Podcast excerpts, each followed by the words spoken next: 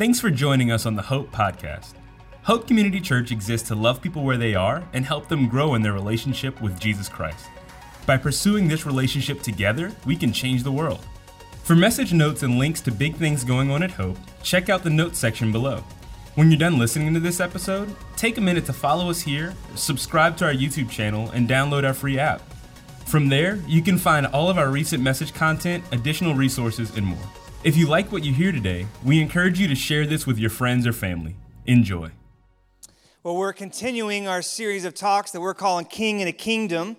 And we learned last week that really being a Christ follower is just acknowledging that he's the king, just acknowledging his lordship over us and following him in obedience. And that's a different sort of life than the way our culture tells us to live. It's a better sort of life, but it's different.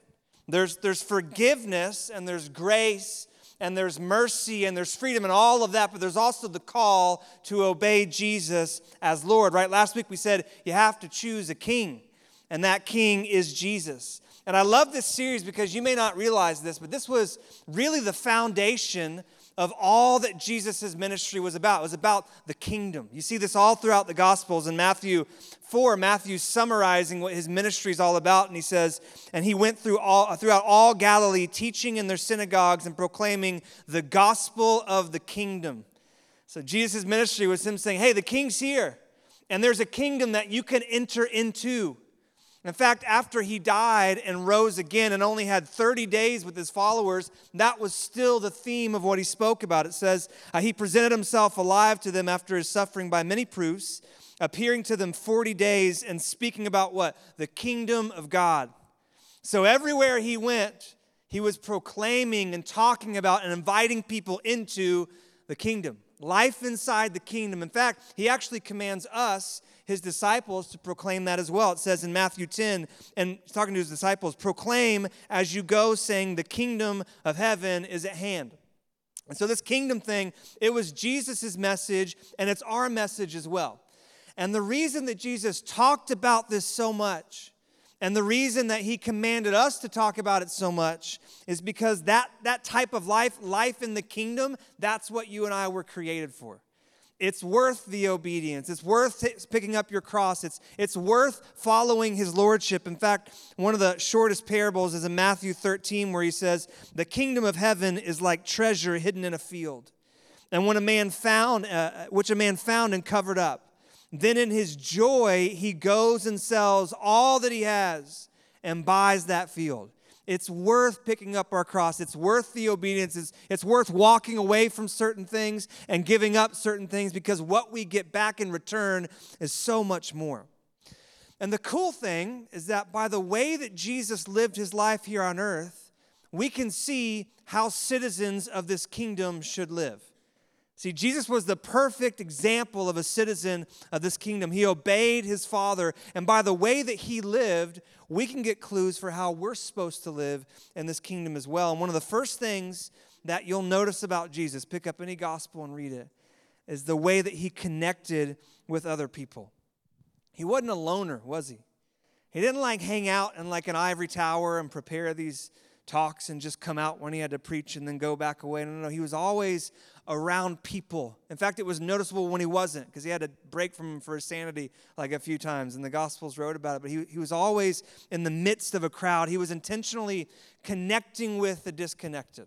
It's like he was a heat-seeking missile for the lonely and the isolated.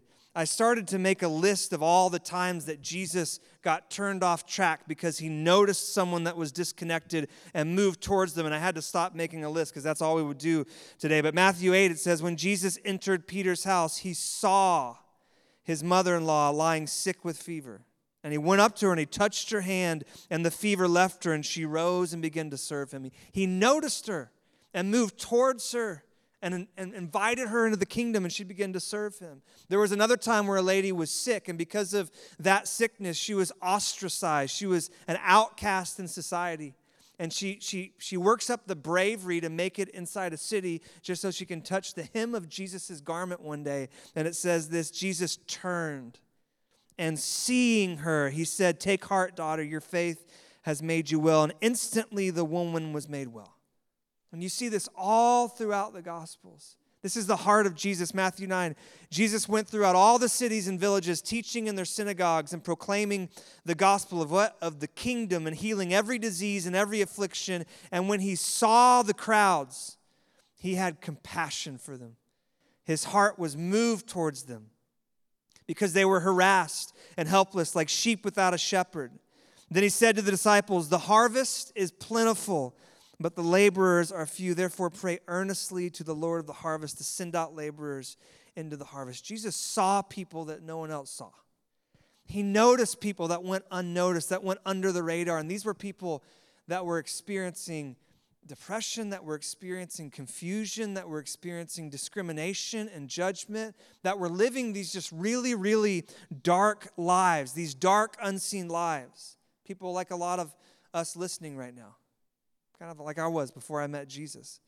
And when Jesus locks eyes with them and moves towards them and connects with them, he's, it's like he's inviting them to step out of that darkness and into his kingdom. It's like he sees all these people drowning in the sea of darkness, and he just extends his hand and invites them to, to come into the light. In fact, that's how Paul the Apostle describes what Jesus did for you and what Jesus did for me. Colossians one thirteen, famous verse. He has delivered us from what? From the domain of darkness and transferred us to the kingdom of his beloved Son. It's like darkness, that's where we were born. That's where we would have stayed without Jesus, where you can't see anything, where you don't feel like anyone can see you. And Jesus redeemed us. He rescued us. He liberated us from that and pulled us into his kingdom. He noticed you. He saw you. He moved forward uh, t- towards you. And he took you by the hand, connected with you, and changed your life, right? It's that connection with Jesus that made all the difference. Raise your hand if your life has been transformed by that connection to Jesus. Yeah, it's a lot of us. But here's what I want to camp out on, and here's what the Bible points out. It's that intentional connection with Jesus that changes your life, but it's that ongoing connection with Jesus and other believers that continues to change your life. It's that connection with Jesus and your brothers and sisters that continues that transformation, that allows you to, to, to walk in the newness of life. It's like the moment you come out of that darkness and your eyes kind of adjust to the light, the first thing you see, of course, is the beautiful face of your Savior Jesus. But then the next thing you notice is all these other men, women that have been in darkness themselves, and they've come out. And now they're like your partner, your guide to take you by the hand and help you walk in this new kingdom sort of life. And hear me, this is so important because in the battle that's going on around us right now, the battle that we talked about last week where human trafficking is flourishing and marriages are crumbling and, and families are falling apart, one of the main strategies of our enemies is to get Christians to disconnect from each other. We're actually going to do a whole series about this in about four weeks, but I don't think it's an accident that the amount of damage that Satan is doing our world is at an all-time high, is at the exact same moment that so many people are deconstructing and leaving their faith and leaving that type of Christian community. And it doesn't take a whole lot of effort to just look around and see how effective our enemy has been at doing this. We, we live in a disconnected sort of world. I mean, I think COVID really helped uh, usher it in a little bit quicker, but if you think about it, like churches for six months or for some a few years were legally not allowed to connect face-to-face with one another. Isn't that crazy? And the effects are still with us. I'll still talk with people and say, hey, I just kind of got used to watching online, and I just think it's the best way to do church, and I just want to say as a brother in Christ, no, it's not. It's not. Unless you can get sick easy or you're going to pass something to us, it's not the best way that God intended. It's that face-to-face. And if you're watching online right now, we're so glad that you're watching. But would you find a local church near you where you can intentionally and regularly just, just, just touch base with other believers? The Bible says it's so important. But it's not just Christians. It's our whole entire culture. Uh, sociologists have said that this is one of the most disconnected generations that have ever lived. We've literally set up a society where you can go weeks and even months without a single human interaction. You know that? With online meetings, all of our online banking, You can uh, order groceries now to just be dropped off. You can order food. Where I live, when you order food, a person doesn't even bring it. It's a drone. This is legit. That goes in the sky, drops the bag, leaves the food, and then goes away. Isn't that crazy? And we've created this environment where you just don't have to have any human connection at all. One of my friends was saying he was in the grocery store the other day, and there were like ten self-service lines and two real lines where people would check you out. And the line for the self-service was out the door. And the two people working were like, no, no, no, we can check you out. And everyone's like, no, no, no, just avoiding eye contact. We live the, in this disconnected world, and it's so normal we don't notice the, the consequences. Right now in the world that we live, twenty-nine percent of U S high school boys and fifty-seven percent of high school girls say they have a persistent feeling of sadness and hopelessness. forty percent of all U S adults uh, say that they deal with anxiety or depression. The suicide rate has risen sixteen percent in just the past ten years. Uh, one in seven men would admit that they don't have a single friend. And I get that. It's hard. One of my friends says, uh, what's Jesus' biggest miracle? It's not him walking on water. It's having twelve close friends in your thirties. And it's true. Like, as you get older, it's harder to make friends.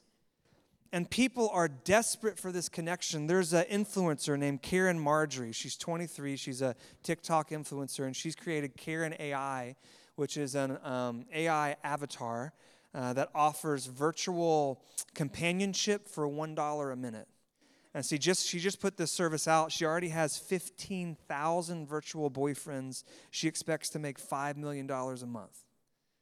And you entrepreneurs, no, no, no, no, don't do that, okay? That's spreading the kingdom of darkness, not light. And this loneliness is literally killing us. Okay, don't smoke. That's my P S A. But doctors have found that someone who smokes fifteen cigarettes a day and has friends lives dramatically longer than someone who's never smoked their entire life but doesn't have any close relationships. That's how devastating loneliness can be. See, we've chosen to go along with the enemy's strategies.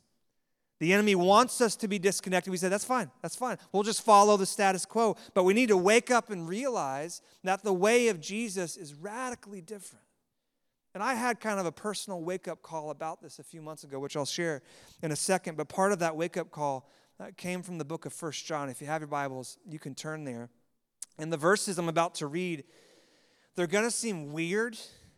They're going to seem extreme. Uh, some of the verses are even going to seem radical, but the fact that John's words that we're going to read about connection seem so crazy, I think just proves how normalized disconnection has become. Uh, this is John who wrote the Gospel of John. He's about seventy, eighty years old. He's nearing the end of his life. Look at what he writes to open the book. It says, "That which was from the beginning, that which we have heard, that which we have seen with our eyes, which we have looked upon and have touched with our hands concerning the word of life." He's talking about Jesus.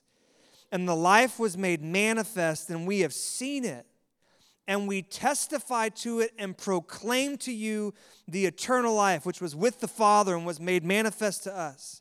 And that which we have seen and heard, we proclaim also to you, so that," stop.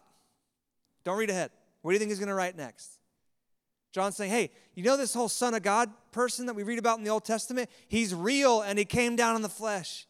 And I touched him and hung out with him and heard him and saw him and learned from him for three years, and my life was forever changed. And for the past fifty or sixty years, I've just been proclaiming to as many people the news about Jesus so that, for the goal of, for the purpose of, so that you too may have fellowship with us. That's weird. John, you mean to tell me that you go around for the past sixty years telling all these people about Jesus so that they can be connected with other believers? Well, that's what it says. It's not the only reason. He lists a few more. But notice that's what he starts with.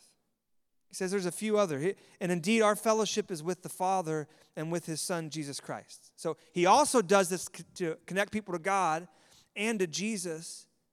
But I don't know about you, that's what I would have started with. In Greek, the language that this is written, you can actually mix up all the words in any order you want. Not any order, but most order. And it doesn't change the meaning.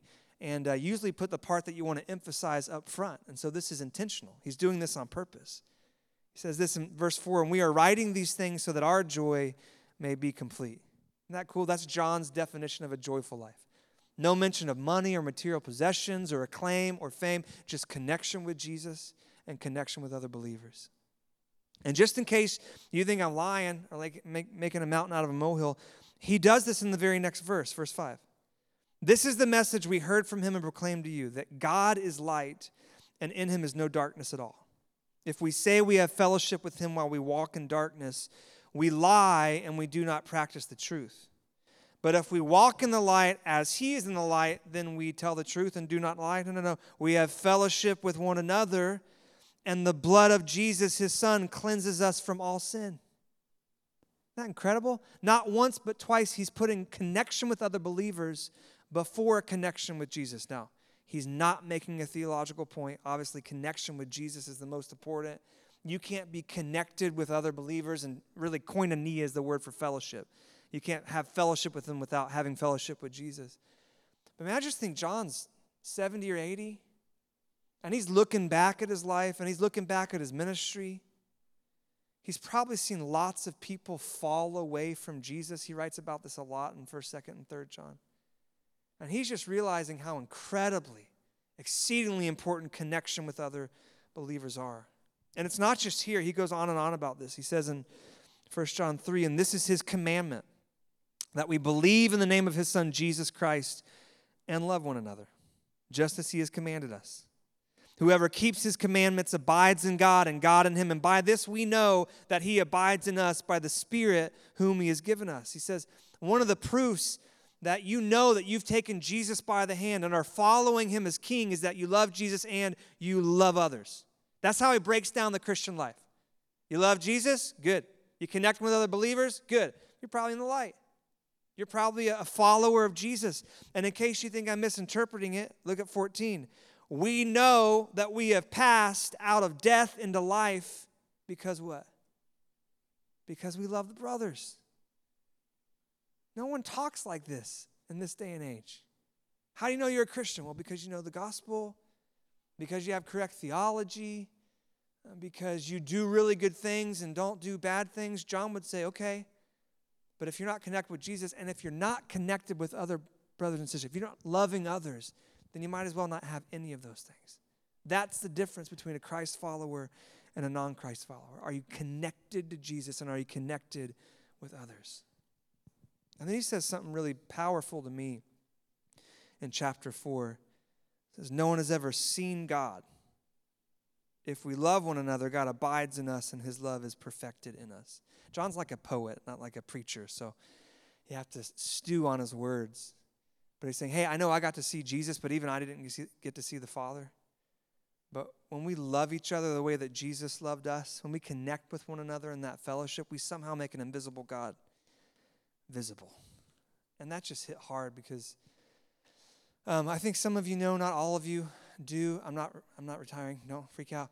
Um, but it was probably a year, a year and a half ago, I went into a really dark season in my life. And it's nothing compared to what a lot of you have been through. But I was actually on this stage by this table um, last summer, or last spring. I don't really know the dates. And I was preaching. I was about five minutes into a sermon. And my heart started to beat real quick. And it got hard to breathe a little bit. And I was like, well, this is weird. Maybe just too much coffee. And then my heart really started to beat. And I really couldn't catch my breath. And my vision started to blur, kind of tunnel vision. And I lost feeling in my face and then my hands and then my feet and my legs. And I'm like, this is not good. But I'm only ten minutes into the sermon, so I can't leave. So I run off there, side stage, and I grab a chair. And I sit down. And I just grab the table for dear life. And uh, breathe as much as I can and, and just read my sermon um, from start to finish. And uh, had no idea what was going on. I left and was like, hey, I don't think I can preach the next service. Just play the video and went home. Didn't think much of it. I come uh, to work, and then um, that Friday I come in early. Um, we don't work on Friday. A lot of us don't, pastors. And uh, I had a doctor's appointment to help figure it out. And all those symptoms came back like a hundred times more. And I had this thought, I'm going to die. And uh, it's because my dad had a heart attack, has had one heart attack and a few other heart issues. And I was all alone in the office. There was no one here. You can probably go back and see the security footage of me running from office to office to office. And my thought was like, well, at least they won't have to move the body for the funeral. Like, I'm just going to die here. And so I run downstairs, and luckily Chris Strait, God bless you, um, one of our I T guys, he's like, you, you okay? And I'm like, no, I'm dying. Take me to the hospital. So he took me to the E R. By the way, if you ever want to get first in line in the E R, just say you're having a heart attack. And they took me right back, and they hooked me up to all these things. And after five or ten minutes, my breathing kind of settled. I caught my breath. My, my heart stopped hurting. And they said, no, it's just... Um, It's just a panic attack. So your heart's fine. It's healthy. You're just suffering from a panic attack, and we see this all the time. And uh, that started the process of a year, year and a half of a pretty bad anxiety disorder, and it just got worse and worse. And so it would happen like every week, then twice a week, then every day um, to different degrees. And um, I would go away for a few days and then come back, and I would try medicine, and it would come back. And the weird thing is, Um, when you have your first panic attack, I've been told this, that your brain takes a snapshot of the environment in which it happened. And that's the no-go zone. And so, unfortunately, it was a stage in front of people. And that's my job. And so, uh, for weeks and months, I would drive into the church, and my heart would start pounding. And then I'd hear that, that um, the countdown music, oh, and my, my head would go, oh, no. And the, the bass would start, and the worship music, like loud worship music, made me freak out and start sweating. And it was the first time in my life I kind of felt like like debilitated. Uh, something was happening that I couldn't do anything about it. And I was pretty helpless. And I've never been there. And I know a lot of you have been there. Maybe you're there right now, and you've experienced this to a worse degree than I did. Um, and it was a pretty dark time. And I didn't know it, but part of my instinct was just to detach and disconnect from other people and to isolate. Because I couldn't be around crowds for a long time, and then I couldn't be around small groups of people. And then it was really hard just to be around one or two people. And so I would come in early in the morning and kind of sneak into my office and close the door and do my work and emails, and, and then leave, sneak out, and get in my car and kind of go home. And um, partly because I was afraid that the anxiety would act up, and I didn't want to have that in front of people, but partly because I didn't want to make other people feel weird. Like, a lot of people don't know how to handle that, and I didn't want, yeah, I just didn't want that awkwardness. Um, and uh, I mentioned this um, a few times in a sermon, and immediately after I had that panic attack, so many of you reached out. So thank you for that. I got so many kind emails and text messages, and here's what worked for me, or here's how I beat it, or I'm still here, but here's how I do it, and here's the medicine that works for me. And Uh, for the five or ten of you that sent a specific medicine, I just want to let you know that as a pastor in North Carolina, I can't ingest the amount of marijuana that apparently works for you guys at this point in time. Very common uh, email I got. You can take me to a conference in Denver, and we'll see. But kidding, I would not do that. But there were also people I could tell that weren't comfortable with it. And I get it. Like, I had to preach a sermon on anxiety two years ago, and I had to do so much research. I'm like, what's the big deal? Why, why are you having a panic attack? And so there were people that kind of felt uncomfortable by it, and I understand that. And so some of them were just like, hey, you know, I don't know how to help you, but I see you're kind of disconnecting. You just kind of go be by yourself and do what you need to do. And when you're ready, just come back out. And now that I'm on the other end of it, which I am, and I don't know if I'm going to go back into it, but it's probably been two, two and a half months, no medicine. I got with an amazing psychiatrist and general practitioner. Yeah, you can clap. So I'm not on any medicine. I haven't had anxiety. Um, now I say that, watch me go into deep darkness again tomorrow. And that doesn't happen with everyone, so I'm super lucky. But now that I'm on the other side of it, I just think back, and I'm like, those people that just kind of let me go my way, and, and you need your space. Honestly, that's the opposite of what I needed. And I didn't even realize that I was isolating myself. There was a, a point probably three or four months ago where three separate people in the same week came to me and said, hey, I don't know if you know this, but you're detached. Like, you're just disconnected from community. And the first person that told me that, I was like, I see that. I see that now. Thank you for telling me. And the second person told me, and I was like, yeah, that's what that person told me. And then the third person told me, I'm like, could y'all have told me this like six months ago? For real. But there were a handful of people that I think made all the difference in the world. A handful of brothers and sisters that saw me and refused to ignore me. And they're like, yeah, it's dark in there. We'll just join you there. No, we're not going to leave. And you don't have to be afraid. When you're ready, you can just come back out. And they didn't make me feel like I had to be stronger than I was. They didn't have to make me feel afraid that I was dealing with this. They didn't have to make me feel like the world was ending. They were just there. Like, we've dealt with our own stuff. Hey, this is what brothers and sisters in Jesus do. And it was, I, I think I'm on the other side mainly because of these people. People like my wife, and I could give a whole sermon on her. She was so gracious and patient. And every Friday, I know you don't want to go out for our Friday date, but we're going. And we pull up, you take a walk around the block till you feel comfortable. Then come order. Then get up and take a walk around the block. Uh, my parents are prayer warriors, and they would text and pray every day. My amazing brother-in-law, uh, Mike, would take me out and just, man, and I want to say their names because I'm so thankful for them. It was people like Corey Paxton, who was our who is our young adult minister, who has dealt with this. And the first thing when he heard, he's like, hey, let's go out to lunch. I want to pray with you. Here's some books that I've read. Here's, here's what's helped me out. There's Jamie McDonald, who works here on staff. I had another panic attack at Northwest Cary and second service, and it just and it was it was when I thought I was beating it a few months ago, and obviously I hadn't, and it struck back with a vengeance. And I got through it, and I went backstage, and Jamie came back, and he's like, "Are you okay?" And I'm like, "Yeah." And I just started crying, like, "Why can't I be done with this?" And Jamie just gave me the nicest bro hug, you know, and which is funny because Jamie's like eight feet tall, and I'm like four feet tall. That's what you guys say. You're shorter in person. And so if you looked in Northwest Cary, you'd be like, oh, Jamie's comforting his son. He's such a good father. But it was me. It was me. There was Barb at the front desk at Raleigh that greeted me every time. There was Shantae, Dwayne, Calvin, campus pastor. Holy cow, that guy. Our offices um, were together. We shared a wall. And every other day at least, he'd knock. I know this is closed, but I'm coming in. How you doing? I'm doing good. No, you're not. Tell me how you're really doing. And he would sit there, and by the end of it, I mean, Dwayne's like my on-retainer counselor, I think. And it's because of, of these people. I mean, I, I, I slowly became less and less afraid of taking steps towards the light. And I love how First John puts it in, in chapter four. He says, there is no fear in love, but perfect love casts out fear. For fear has to do with punishment, and whoever fears has not been perfected in love. And it's because brothers and sisters in Jesus refused to let me stay disconnected and saw me and moved toward me and grabbed my head and said, I'm here with you. And when you want to start taking steps, we're going to start taking steps together. That's a big reason why I'm, I'm where I'm at. And I just know that I'm not alone. I know that there's people in this room or watching right now that are in darkness. And it probably feels like you're fighting it all alone. And it might feel like no one sees you. And it might be really hard to even see God in that moment. I know because I've been there.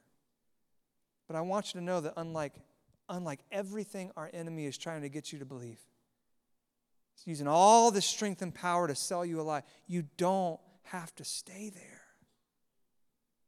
And I think one of the most powerful missionary things we can do as Christians in America is just simply providing an environment for people who are disconnected to connect. Just give them opportunities for an invisible king to become a little bit more visible. For people that are in darkness, just to take a few steps out of the light, just to test the waters. And I know a lot of you are already doing this. Um, I know a lot of you are in small groups, a men's group or a women's group. If you're in a serve team, that you're connected with people and you uh, do life together outside the weekend, that's amazing. Stay in that. I guarantee you do not know how life-saving and powerful that group of people is until you need it. Keep with it. We even have people that are willing to leave some of those relationships and start new relationships in Fuquay. They're going to help launch that campus. And by the way, that's why we do it.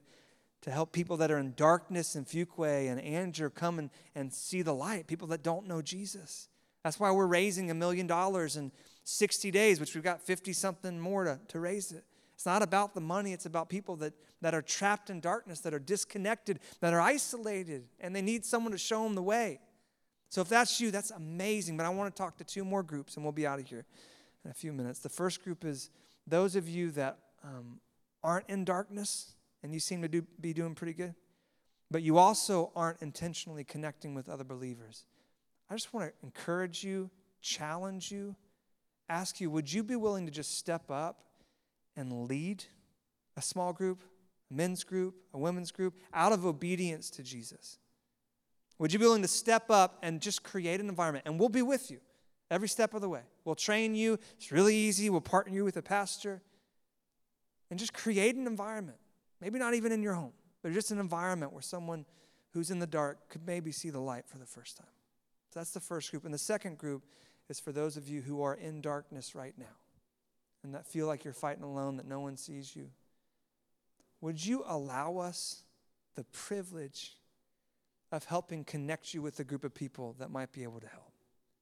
Would you just allow us the honor of helping you get involved in a men's group or a women's group or a small group or one of our amazing care groups that we have from our phenomenal care ministry? And if you're in one of those two groups, I want you to text CONNECT to the number that you see on the screen. CONNECT to seven two nine eight nine. Just one word, you're going to get back a text. Do you want to lead? Do you want to join? You'll get back a text. You might get sent to our group finder. Don't worry. There's a human being behind all those texts. And we're going to reach out to you. And my prayer, my prayer is that the enemy sees what goes on here this weekend.